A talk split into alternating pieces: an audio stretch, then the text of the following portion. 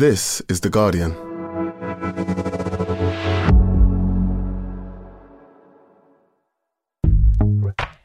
Welcome to Weekend, a podcast that helps you switch off from your busy day to day and find entertainment and inspiration in the best Guardian and Observer writing from the week. You can either listen to this as one podcast or play each article as individual listens. Just scroll down the description on the podcast page for the timings of what we are featuring. Coming up, Marina Hyde on Boris Johnson's resignation honours list. Michelle Obama reads an exclusive extract from her new book, The Light We Carry Overcoming in Uncertain Times.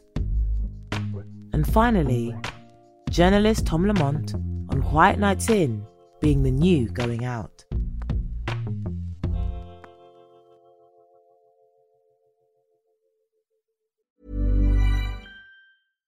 This message comes from BOF sponsor eBay.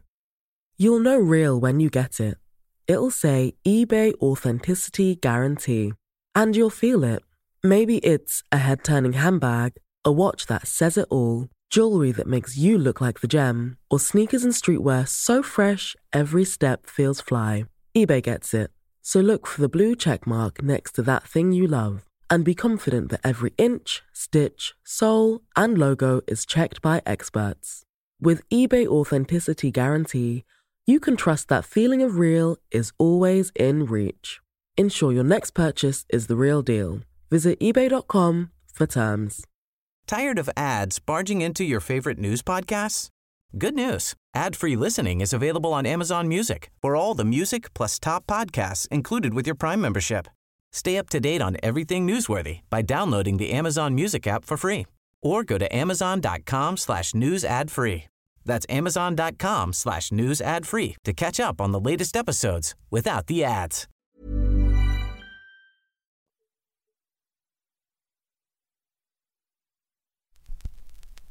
Now, a dubious yet suspiciously short honours list pushed through by a former PM still under investigation, resignations and suspensions, and outstanding sexual misconduct allegations.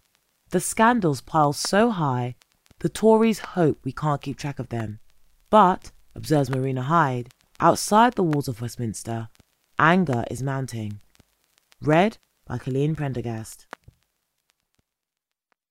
Many of the people who have been Prime Minister in the past six years seem to have internalised the idea that we're sleepwalking towards an apologetically British form of tin pot dictatorship. After all, each of them has spent a remarkable amount of their time in office saying out loud, I really don't think the public wants an election. Perhaps the arc of history is bending towards them being right. As discussed here previously, a recent poll found that 61% of 18 to 34 year olds supported running the UK with a strong leader who doesn't have to bother with parliament slash elections.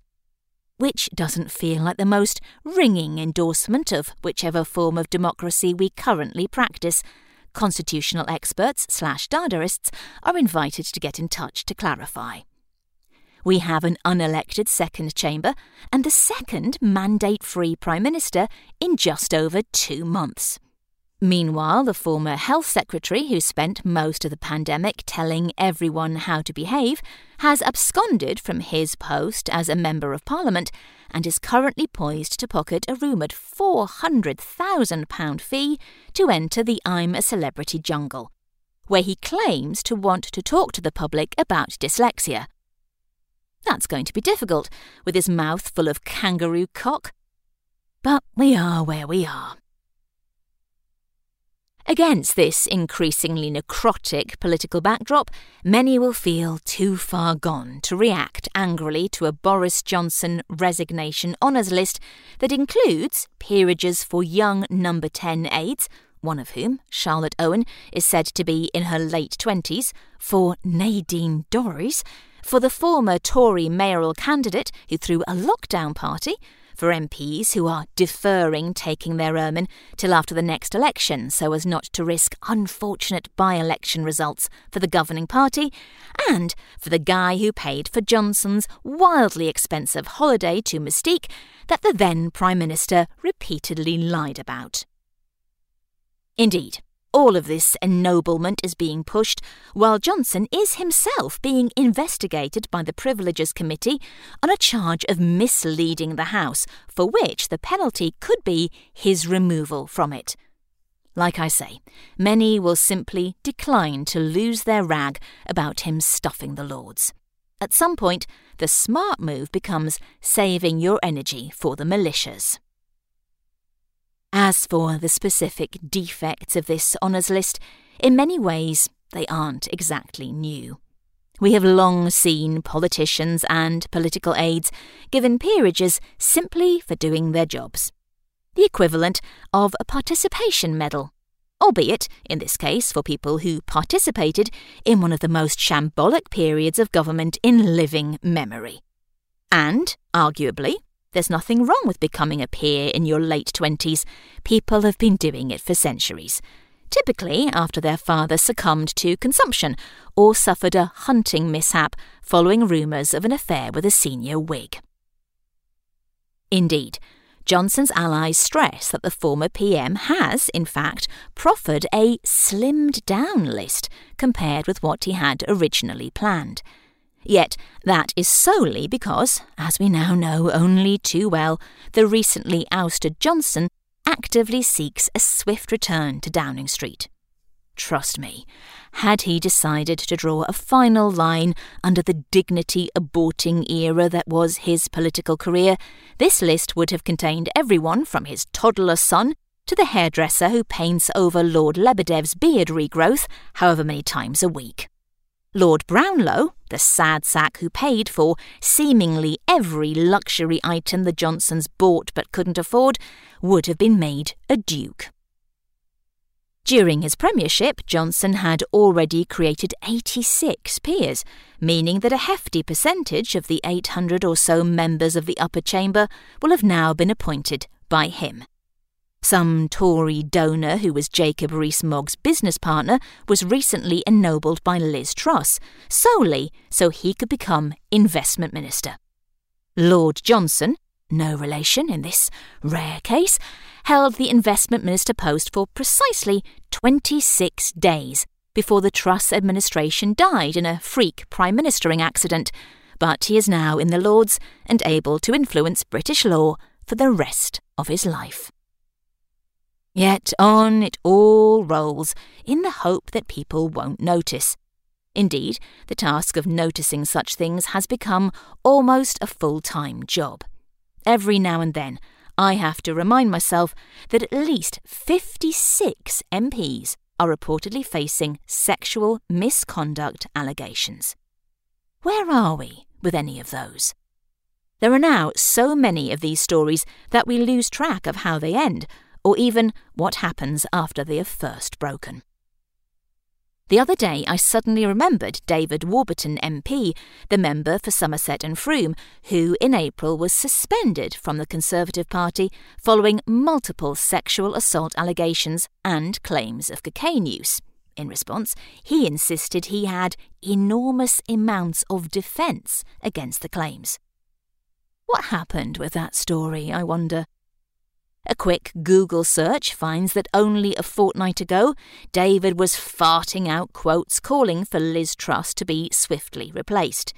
It's crucial we put in place a new leader and Prime Minister who truly has the strength of purpose that Britain needs, Warburton thundered, possibly in front of an upturned roasting tin. I am pressing for the leadership contest to be conducted expeditiously and look forward to a new Prime Minister who will command both local and national support as we face the very significant challenges that must be overcome and overcome rapidly. Certainly more rapidly than David's case is being investigated. The many grim spectacles of the past few years in British politics have had a cumulative effect. One of the most significant takeouts of this era will be the failure or refusal of its leading politicians to understand the deep impact of all the various democratic crises they have visited upon the people they are supposed to serve. It is a mark of their terminal deficiency. They may not even recognize these as crisis events, preferring to categorize them as a rolling series of consequence free cock ups that they would soon be able to overwrite in the goldfish like public memory, usually with another scandal.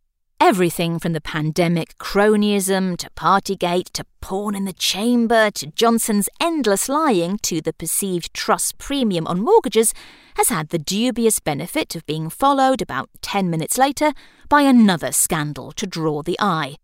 Or so the politicians involved in them seem to have hoped. But if you bother listening to people outside Westminster and away from the short termist whir of a dopamine charged daily news cycle, this has not turned out to be the case. There is a huge amount of anger. Conspiracism is, in many ways understandably, on the rise.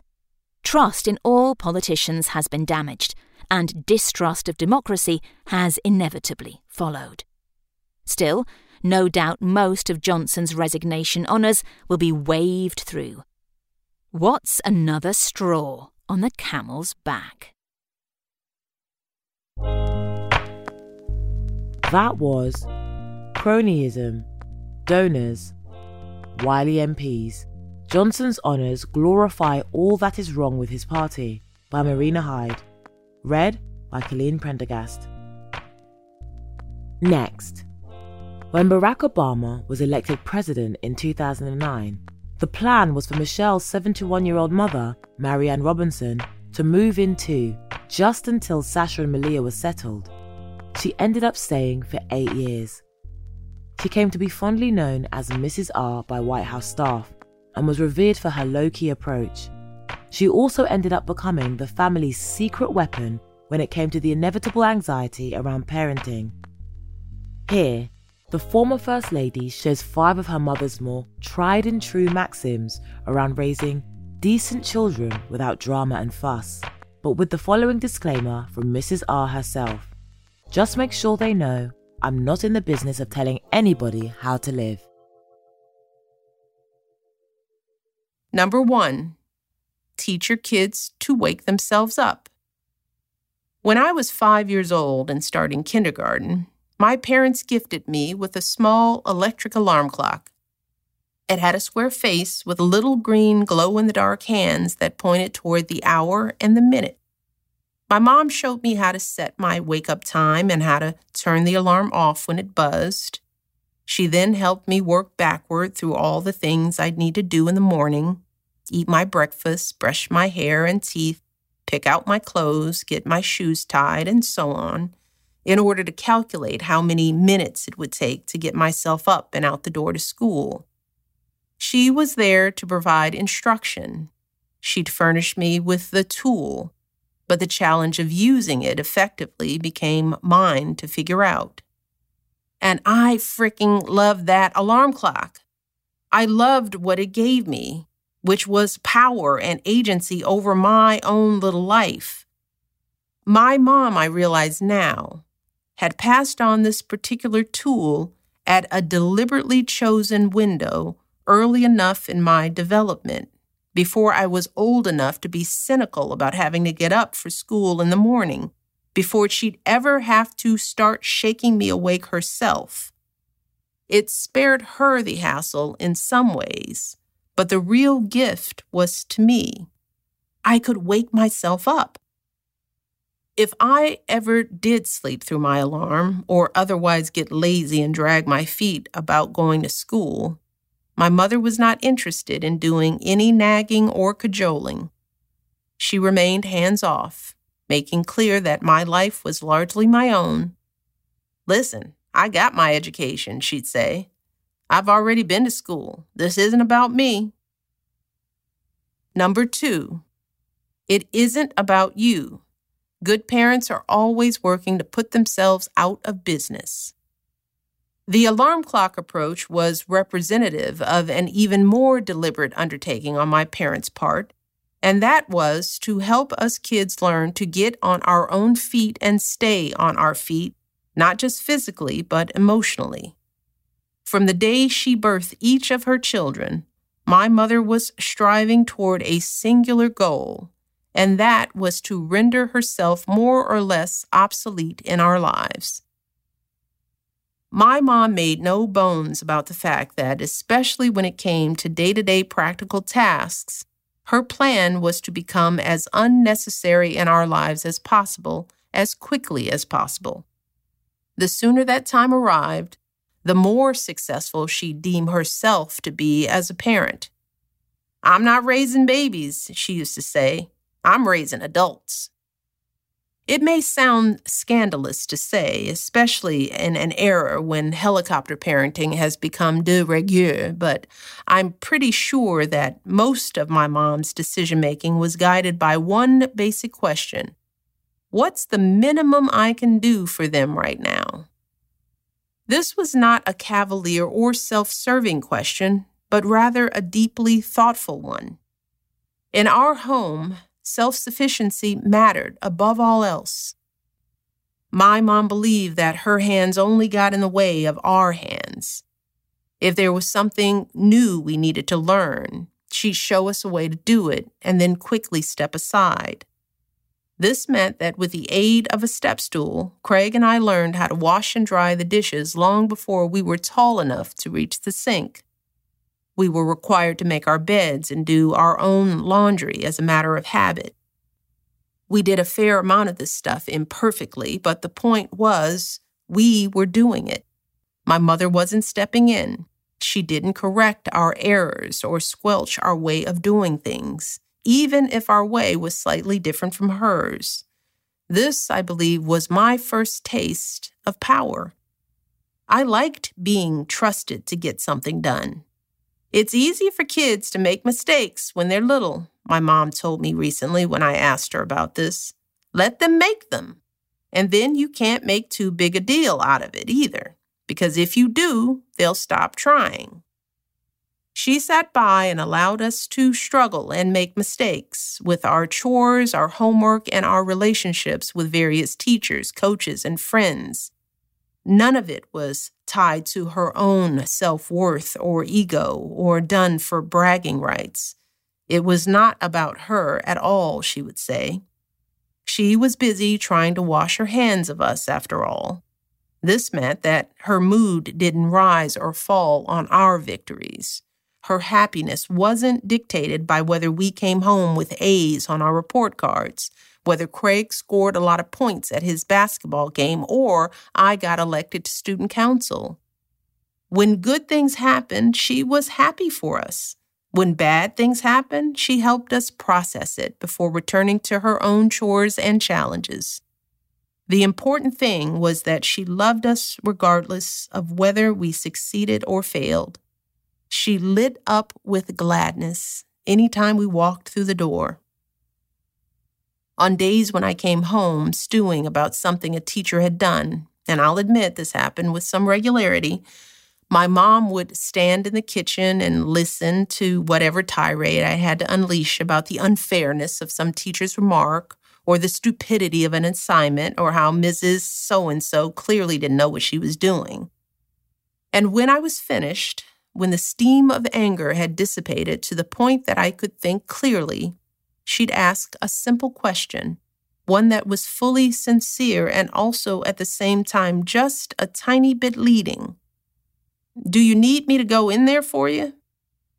There were a couple of instances over the years when I did genuinely need my mom's help, and I got it. But 99% of the time, I did not need her to go in on my behalf. Just by asking that question and by giving me a chance to respond, she was subtly pushing me to continue reasoning out the situation in my head. How bad was it actually? What were the solutions? What could I do? This is how, in the end, I usually knew I could trust my own answer, which was I think I can handle it. My mother helped me to learn how to puzzle out my own feelings and strategies for dealing with them, in part by just giving them room and taking care not to smother them with her own feelings or opinions. If I got overly sulky about something, she'd tell me to go do one of my chores, not as punishment exactly, but rather as a means of right sizing the problem. Get up and clean that bathroom, she'd say. It'll put your mind on things other than yourself. Inside our small home, she created a kind of emotional sandbox where Craig and I could safely rehearse our feelings and sort through our responses to whatever was going on in our young lives. Once, when I was in high school and unhappy about having to deal with a math teacher who struck me as arrogant, my mom heard my complaint nodded understandingly, and then shrugged. You don't have to like your teacher, and she doesn't have to like you, she said. But she's got math in her head that you need in yours, so maybe you should just go to school and get the math. She looked at me then and smiled, as if this should be the simplest thing in the world to grasp. You can come home to be liked, she said. We will always like you here. 3. Know what's truly precious. My mom remembers that the house she grew up in on the south side had a big coffee table at the center of the living room made of smooth, delicate glass. It was breakable, and so everyone in the family was forced to navigate around it, almost on tiptoe. She was a studious observer of her own family, my mother. She sat squarely in the middle of seven children which gave her a lot to watch.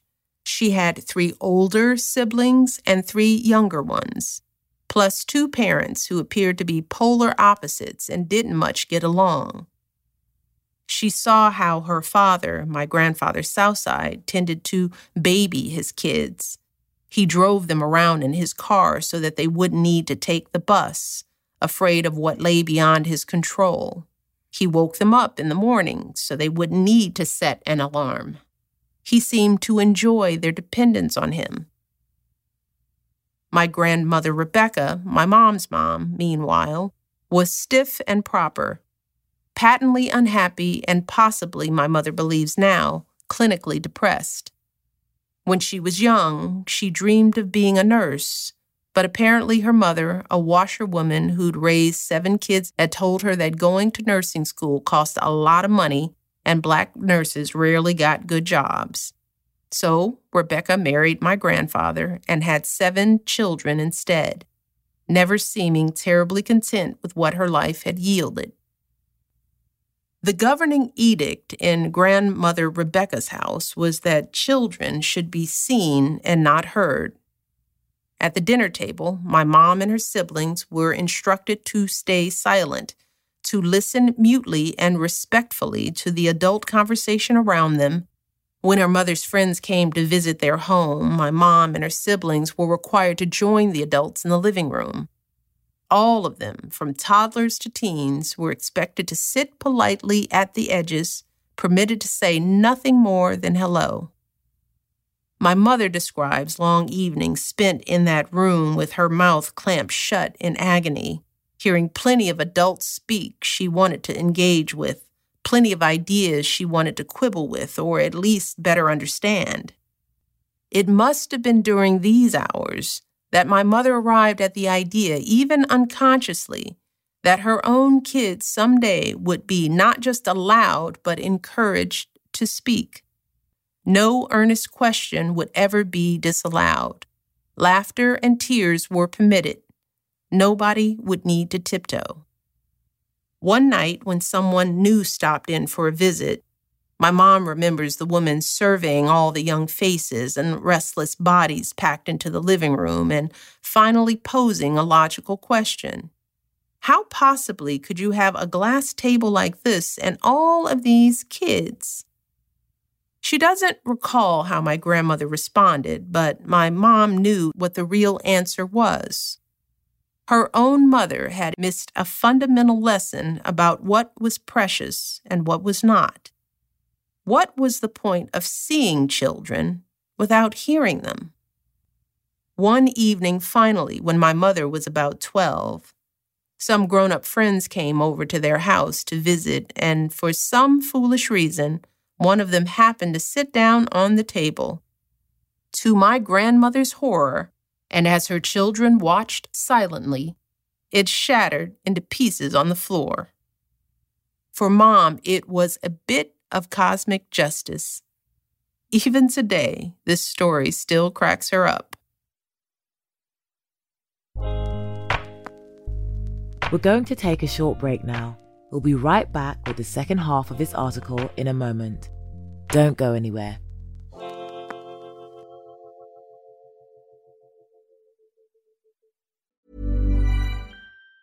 Tired of ads barging into your favorite news podcasts?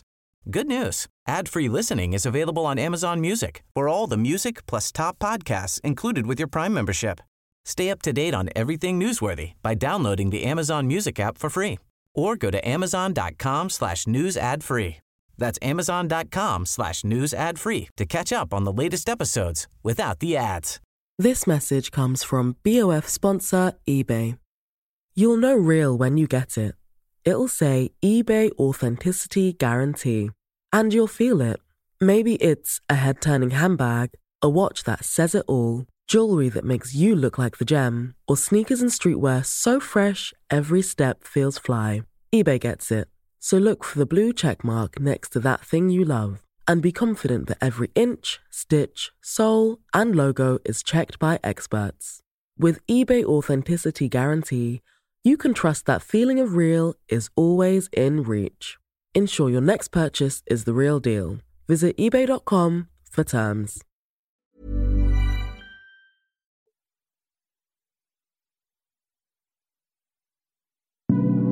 I'm Chanté Joseph. I'm a writer and broadcaster, and I spend way too much time online. But now those years of scrolling are finally paying off because I'm hosting the Guardian's new pop culture podcast. In each episode, I'm going to get under the skin of the week's biggest stories. If you love pop culture and want to get into how it's shaping and impacting our lives, then you should join me every Thursday. Listen wherever you get your podcasts. Out now. Bye.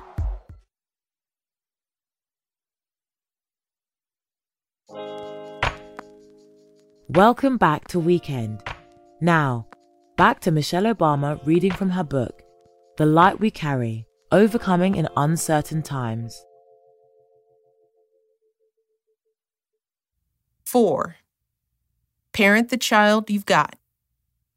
The apartment my parents raised us in had nothing resembling a glass table. We had very little in our lives that was delicate or breakable at all. It's true that we couldn't afford anything too fancy, but it's also true that in the wake of her own upbringing, my mother had no interest in owning showpieces of any sort. At home, Craig and I were permitted to be ourselves. My brother and I were respectful of our elders and abided by some general rules.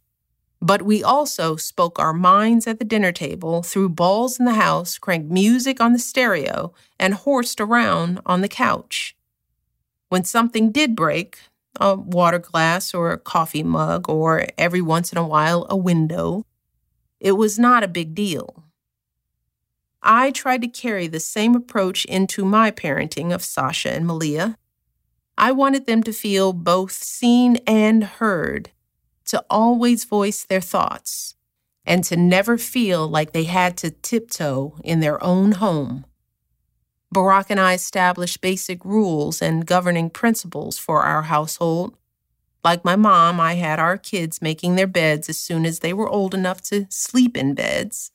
Like his mom, Barack was all about getting the girls interested early in the pleasure provided by books what we learned quickly, however, was that raising little kids followed the same basic trajectory we'd experienced with both pregnancy and childbirth. You can spend a lot of time dreaming, preparing, and planning for family life to go perfectly, but in the end, you're pretty much just left to deal with whatever happens. You can establish systems and routines, anoint your various sleep feeding and disciplinary gurus from the staggering variety that exist. You can write your family bylaws and declare your religion and your philosophy out loud. But at some point, sooner rather than later, you will almost surely be brought to your knees, realizing that despite your best and most earnest efforts, you are only marginally and sometimes very marginally in control. Here's a story I'm not necessarily proud of. It happened one evening when we still lived in Chicago, when Malia was about seven years old and Sasha was just four. I was home after a long day of work. As was often the case in those days, Barack was across the country in Washington, D.C., in the middle of a Senate session that I was probably feeling resentful of. I had served the kids dinner, asked how their days had gone, supervised bath time, and was now cleaning up the last of the dishes sagging a little on my feet, desperate to be off duty and find even just a half hour to sit quietly by myself. The girls were supposed to be brushing their teeth for bed, but I could hear them running up and down the stairs to our third floor playroom, giggling wildly as they went. Hey, Malia, Sasha, it's time to wind down, I called from the foot of the stairs, there was a brief pause, three whole seconds maybe, and then more thundering footsteps, another shriek of laughter. It's time to settle down, I yelled again. Yet it was clear I was shouting into the void, fully disregarded by my own kids.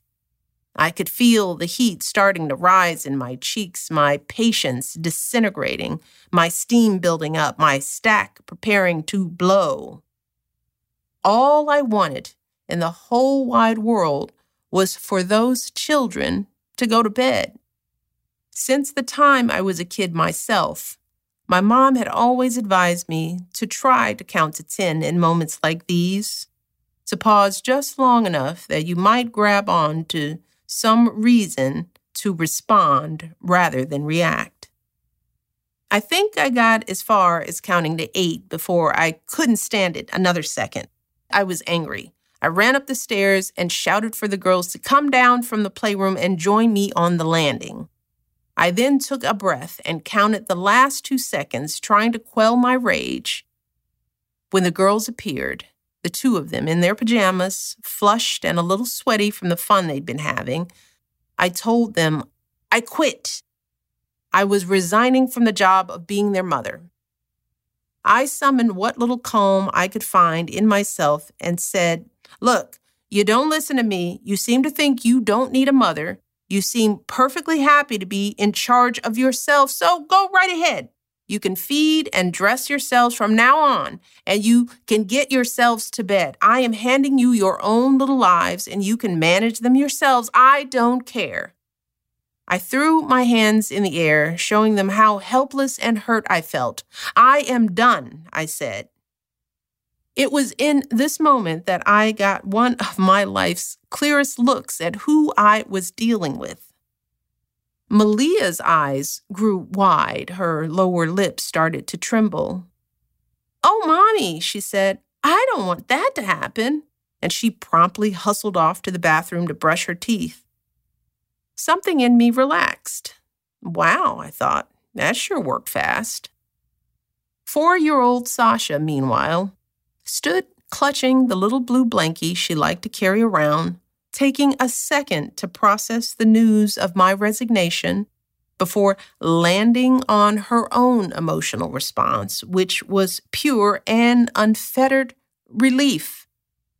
No sooner had her sister shuffled obediently off Sasha turned without a word and scampered back upstairs to the playroom as if to say, Finally, this lady is out of my business. Within seconds, I heard her flip on the TV. In a moment of deep fatigue and frustration, I'd handed that child the keys to her own life, and it turned out that she was plenty happy to take them, long before she was actually ready to. Much as I'd like my mom's idea about eventually becoming obsolete in my kids' lives. It was far too early to quit. I promptly called Sasha back down from the playroom, marched her through the toothbrushing, and put her to bed. This one episode provided me with an important lesson about how to proceed with my children. I had one who wanted more guardrails from her parents, and one who wanted fewer. One who would respond first to my emotions, and another who would take my words at face value. Each kid had her own temperament, her own sensitivities, her own needs, strengths, and ways of interpreting the world around her. Barack and I would see these same dynamics manifest over and over again in our children as they grew. On the ski slopes, Malia would make measured, precise turns, while Sasha preferred to bomb straight downhill if you asked how Sasha's day at school had been, she'd answer with five words before bouncing off to her bedroom, whereas Malia would offer a detailed breakdown of every hour she'd spent away. Malia often sought our advice. Like her dad, she liked to make decisions with input, whereas Sasha thrived just as I once had as a kid when we trusted her to do her own thing. Neither was right or wrong, good or bad. They were and are simply different. In the end, the child you have will grow into the person they're meant to be. They will learn life their own way. You will control some, but definitely not all of how it goes for them. You can't remove unhappiness from their lives. You won't remove struggle. What you can give your kids is the opportunity to be heard and seen, the practice they need to make rational decisions based on meaningful values, and the consistency of your gladness that they are there. 5. Come home. We will always like you here. My mother said this to me and Craig not just once, but often.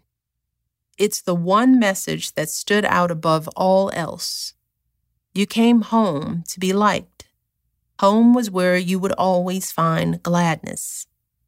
I recognize that for many folks, home can be a more complicated, less comfortable idea. It may represent a place or set of people or type of emotional experience that you are trying to move past. Home could well be a painful spot to which you never want to return. And that is okay. There's power in knowing where you don't want to go. You may need to courageously remake your idea of home, fostering the parts of your flame that may have gone unrecognized when you yourself were a child. You may need to cultivate a chosen family rather than a biological one, protecting the boundaries that keep you safe. My mom moved, yes, kicking and screaming, to Washington with us, in part to help us with our kids, but also in part because I needed her gladness. I am nothing but a grown up child myself, someone who at the end of a long day comes through the door feeling worn out and a little needy, looking for solace and acceptance and maybe a snack. In her wise and plain spoken way, my mother built us all up. She lit up for us every day so that we could in turn light up for others. She helped make the White House feel less like a museum and more like a home. During those eight years, Barack and I tried to throw open the doors of that home to more people of more races and backgrounds, and particularly to more children, inviting them in to touch the furniture and explore what was there. We wanted it to feel like a palace of gladness, telegraphing one simple, powerful message we will always like you here. Mom will take no credit for any of it, of course. She'll be the first to tell you still that she's nothing special, and it's never been about her anyway. Late in 2016, about a month before a new president was sworn in, my mother happily packed her bags. There was little fanfare, and at her insistence, no farewell party either.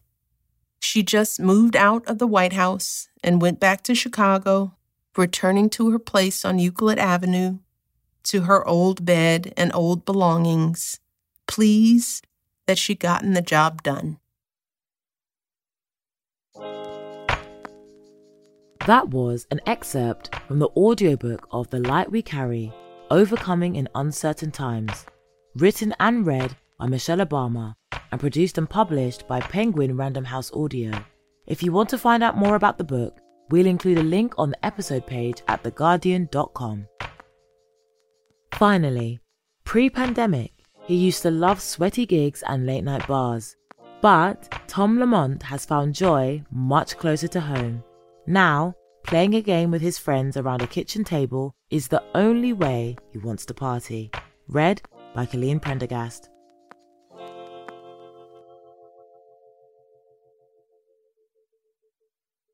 About once a month, I slink out of my front door, shamefaced and secretive, like someone on their way to visit a strip bar, and I show up at a friend's address.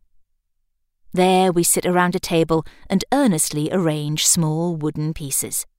We shuffle shiny cards dense with type. We lay out elaborate cardboard tiles that fit together like puzzle pieces. For three or four hours straight, we play a board game called The Settlers of Catan. It pains me to confess it, I feel about a million years old, but in our strange and straitened times, post COVID, mid economic crisis, and with winter imminent, these gentle nights in have become some of my favourite nights out. I look forward to plonking myself down at a kitchen table to play a marathon game of the Settlers of Catan like I used to look forward to restaurant steaks, sweaty gigs, and late night bar crawls. Play is maybe the wrong word. Play doesn't capture the totality of our investment. There are half a dozen people who show up at Catan Club, five men and one woman, and for the duration of any contest, we turn into savages, betraying one another, abandoning promises, occasionally cackling. The game was devised in Germany in the 1990s, and it shares elements with Monopoly and Risk, as well as the children's card game Go Fish, vintage video games such as Civilization and Theme Park, and the parlour game Wink Murder. You are given plots of land in an imaginary pre industrial world called Catan. Natural advantages are not evenly distributed, but you do what you can to bleed the land, build towns and trading routes, form a militia, prevent property thefts, and talk your way out of mob justice that can be as cruel and arbitrary as any episode ending betrayal in Game of Thrones. After initial experiments with other board games, we tried the Settlers of Catan and never looked back. In my experience while playing, you feel no ickiness or embarrassment whatsoever. You only lust after more supplies, another favourable dice roll, a longer road, a slightly bigger army. But before and after Board Games Club, I do feel a distinct, queasy melancholy. I find I'm reluctant to meet the eyes of younger night outers on the train. I turned 40 this year. If you'd told me at 30 this was how I would be socialising in a decade's time, I would have been Surprised? Appalled? For sure, I would have been curious to know what the hell had happened to my social life as I knew it. The pandemic of 2020 pulled us all up. There was a halt professional, emotional, educational, physiological, social, and afterwards, perspectives changed. By 2021, I should have been more broke than I was in 2019, but that wasn't the case for me. Despite a downtick in work, the bank balance remained even. and I realised then just how much cash I'd been tossing away on pizzas, pints, coffees, trains, Ubers, childcare, restaurants, paying, in other words, to go on playing the wonderful game of socialising in a British city.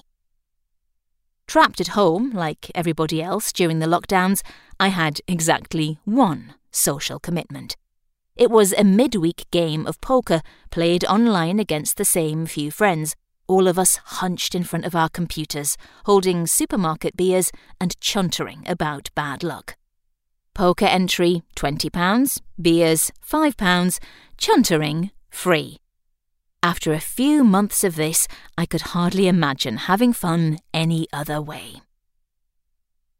Out the other side of the pandemic, it no longer seemed so strange to pass an evening clustered around a table, rolling dice, quarrelling over the import price of Catagnese wool. Last summer, a few of us from Board Games Club tried returning to a nightclub we hadn't visited since before COVID. It wasn't that I had a bad time, more that I struggled with how close we all stood. Thousands of strangers, hip to hip, standing on each other's toes. I realised then that something had probably changed in my brain and body in 2020. The proximity alarms had been rewired, the eardrums denuded, and certain anxieties much closer to the surface. So, Catan Club.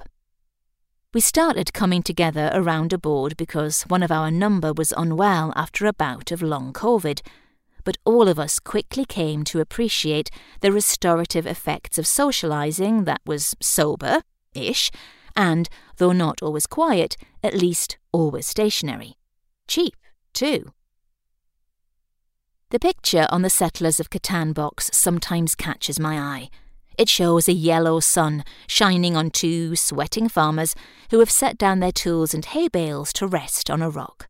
One is holding out a conciliatory hand to the other, as if to say, Look, this may not be what we imagined for ourselves, but it's a pure, honest, simple pursuit, and definitely more financially prudent than paying a three figure bill in a mediocre restaurant just because the proprietor was once on MasterChef.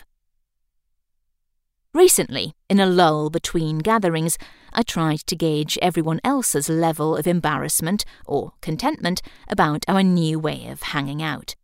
I asked them all to imagine what their younger selves would say if dragged out of some filthy and thrilling club in the 2000s and shown a glimpse of the future, with all of us sitting around and frowning in concentration around the settlers of Catan, the success of our evening about to turn on whether someone had collected enough Brick Factory tokens. What would our younger selves have felt? Disgust, someone suggested. Relief, said another. One part disgust to one part relief? That ratio seems about right. Anyway, I find myself looking forward to our next game. I hope I can bale enough hay. That was How Did Cozy Nights In with a Board Game Become the New Going Out? By Tom Lamont. Read by Colleen Prendergast. Before we go, we wanted to tell you about Pop Culture with Chanté Joseph, a brand new 10 part series from The Guardian, out now. This podcast is for anyone who loves pop and internet culture and wants to get into how it's shaping and impacting our lives. This week, Chanté will be taking a look at the latest and probably most controversial series of The Crown. Listen to a new episode every Thursday. Just search for Pop Culture with Chanté Joseph wherever you get your podcasts. That's all from us. This has been Weekend, a Guardian podcast. This week's articles were read by Colleen Prendergast and Michelle Obama, and presented by me, Savannah Ayoade Greaves. This episode was produced by Rachel Porter. Original music by Axel Kacoutié. The executive producers were Max Anderson and Danielle Stevens. Join us again next Saturday. Thanks for listening. This is The Guardian.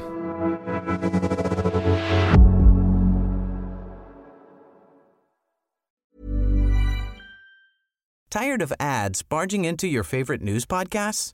Good news. Ad-free listening is available on Amazon Music for all the music plus top podcasts included with your Prime membership. Stay up to date on everything newsworthy by downloading the Amazon Music app for free or go to amazon.com slash news ad free. That's amazon.com slash news ad free to catch up on the latest episodes without the ads. This message comes from BOF sponsor eBay. You'll know real when you get it. It'll say eBay Authenticity Guarantee. And you'll feel it. Maybe it's a head turning handbag, a watch that says it all, jewelry that makes you look like the gem, or sneakers and streetwear so fresh every step feels fly. eBay gets it. So look for the blue check mark next to that thing you love and be confident that every inch, stitch, sole, and logo is checked by experts. With eBay Authenticity Guarantee, you can trust that feeling of real is always in reach. Ensure your next purchase is the real deal. Visit eBay.com for terms.